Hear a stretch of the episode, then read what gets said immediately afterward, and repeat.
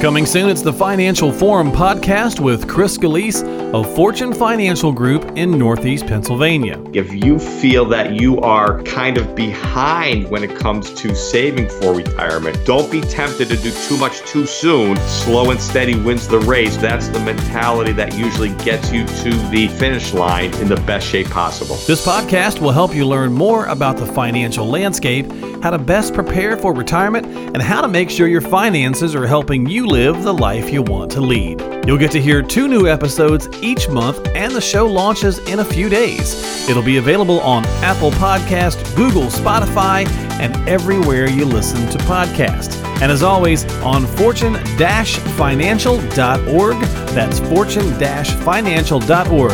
It's the Financial Forum Podcast with Chris Scalise. Get ready.